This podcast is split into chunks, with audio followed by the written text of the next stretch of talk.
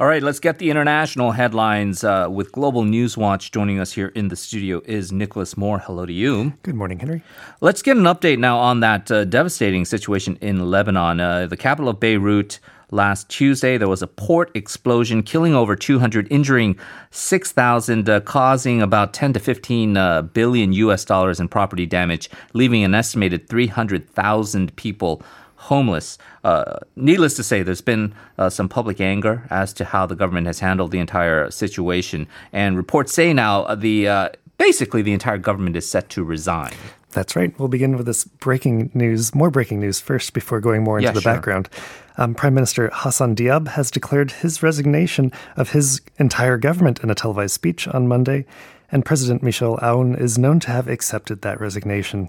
The Prime Minister added that he will take a step back so that he can stand with the Lebanese people and, quote, fight the battle for change alongside them. But he did point the blame of finger at his predecessors, saying that they are responsible for the deadly blast, uh, blast, as their corruption is what led to the disaster after that fuel being hidden for seven years under their watch. Earlier over the weekend, the Prime Minister had promised at least to hold early elections after a minimum of two months, admitting to corruption and mismanagement in a televised speech.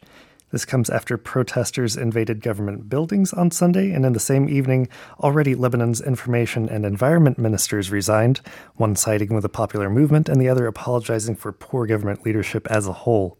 Those clashes between citizens and police left one officer dead and 70 officers injured. The Red Cross says that more than 700 in total were injured. The Lebanese army commented that their soldiers faced 105 injuries, including eight officers, two of whom were seriously injured. And many of the protesters were fired upon with tear gas, rubber bullets, and live bird shot from shotguns. Many injured had also been beaten by police officers, and on the other side from afar, protesters had thrown rocks at the police. This battleground, as well as a fire, erupted in the largest demonstration since a similar gathering last September. As well, symbolic nooses were set up in Martyr Square, a banner calling for public servants to either resign or to hang. Yeah, wow. Now, uh, we mentioned 10 to 15 billion dollars in property damage, and this might not uh, completely go a long way towards it, but uh, it is uh, a bit of, uh, I guess, heartfelt news that 300 million dollars has been raised by the international community to to support Lebanon after this explosion. Yes, this comes from an international donors conference over the weekend. It was opened by French President Emmanuel Macron, who encouraged the world to come together in the support of Lebanon and its people. The UN backed meeting pledged a pretty decent amount of money, but also comes with stipulations. Donors have marked the aid to be given more directly to the Lebanese population. Instead of going through the government, it will go through international relief organizations.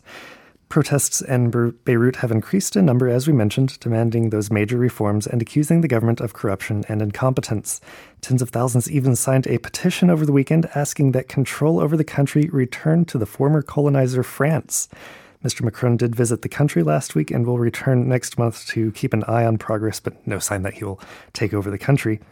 Um, and these foreign countries are at the conference recommended that the Lebanese government do submit to protesters' demands and that a truly independent probe look into the cause of the explosion.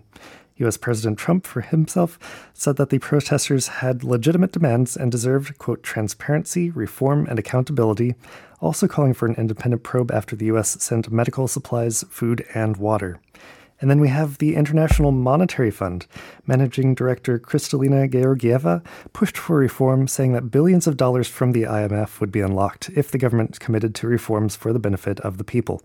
Ms. Georgieva blamed lagging progress on a shortage of political will. Yeah, so um, as uh, there is now sort of a uh, recovery effort underway, uh, France, and you mentioned this interesting phenomenon of maybe returning back to uh, their uh, colonial rulers. Um, going back to the protests that took place over the weekend, some on the streets were uh, saying that this was a wake up call. Uh, a lot of anger, uh, maybe populist anger against the ruling class. Others were um, maybe being more civic minded, sweeping up broken glass and rubble themselves, and basically saying we've got to take care of the situation, not wait for the government. Right. Uh, French President Macron also agreed, saying that the explosion of August 4th was like a thunderbolt, saying it's time to wake up and take action. And residents pointed to others cleaning up neighborhoods on their own, including immigrants, as an example of a response that outperforms the official one.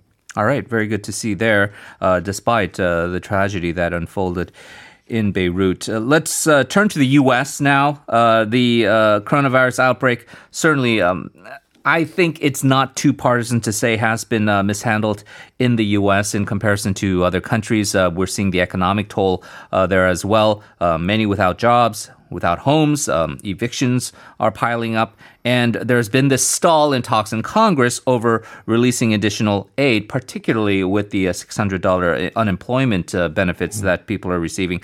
President Trump, uh, amidst this uh, sort of stalemate, signed a series of executive orders on Saturday, but there are some questions uh, to be raised about, first, if this is effective at all, and second, if, if these executive orders were constitutional or not.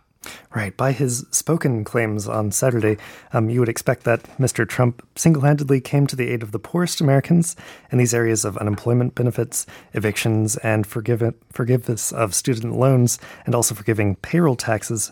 Um, but in fact, only one of those areas, student loans, will actually see significant aid, and it's only if his actions are constitutionally permissible. Right now, federal student loan repayment and interest are both paused until September 30th, but this directive will see the pause continue until the end of the year. Democrats still wish he would go further on the timeline and also qualify private loans for the same forgiveness. Those payroll taxes are not reduced, in fact, and payments are not forgiven. Rather, businesses still have to say have to pay the same amounts for all employees making less than 100,000 a year by January 1st. So they're still recommended to take those funds out and mark them for payment to the federal government. Mm. Trump has made it a re-election campaign promise that he will forgive the taxes, but again, that power is supposed to lie with Congress. The executive order intends for the unemployed to receive an additional up to $400 a week in benefits, in addition to what you mentioned, that previously approved $600 a week, as well as any state benefits. However, states should pick up 25% of the cost or else negotiate with the federal government. Some states have already run out of unemployment funding and have borrowed from the Treasury, and this is one sticking point that has delayed Congress in their talks. Republicans don't want to approve further money for what they call poorly managed states. Right. So, uh, the way you just laid it out here, uh, all of these executive orders, uh, basically, besides the student loan one, which uh, is going to be pending a court uh, decision, mm. these are all sort of. Um, I, I don't know if you want to compare it to uh, his businessman days like uh, Trump Steak or Trump Wine or Trump University. It looks like a fancy thing with fancy packaging, but uh, you tear off the label and uh, perhaps the quality is not quite as uh, as being promoted as. Now l- let's talk about the Democrats because they're they're going to challenge these actions in mm. court on the issue of constitutionality, uh, but that's going to take months to resolve. Meanwhile, congressional Democrats they feel they have some leverage here. They're going to forge ahead with those negotiations with the Trump Trump administration. Right. Those have been going on for weeks. Talks between House Speaker Nancy Pelosi and Senate Minority Leader Chuck Schumer against lead House uh, White House Chief of Staff Mark Meadows and Treasury Secretary Steve Mnuchin. The Trump side rejected a $2 trillion stimulus idea last week, calling it a non starter. Ms. Pelosi said in an interview on Sunday that they were willing to come down on that price tag as much as $1 trillion or half. And while that legal battle may take months, um, those unemployment benefits given to the states under Trump's order will also not be forthcoming immediately. Um, since the aid will not come through Congress, the states have to set up entirely new distribution systems, and that will take perhaps months. Again, Pelosi claimed that executive orders signed over the weekend didn't meet the administration's own goals, asking that the negotiators come back to the table and meet in the middle on the demands for the good of the American people. Yeah, uh, they do feel that uh, the longer this uh, sort of uh, kind of plays out and uh, people feel the pinch, uh, the blame will be on the Republican side, not on the Democrat side, who actually want to have this uh, employment uh, benefits extended as, uh, along with some additional aid. So uh, it's a game of chicken right now, and we'll see who wins this political battle. Nicholas, as always, appreciate it, and I believe we will talk to you again on Thursday. That's right. Thanks, Henry.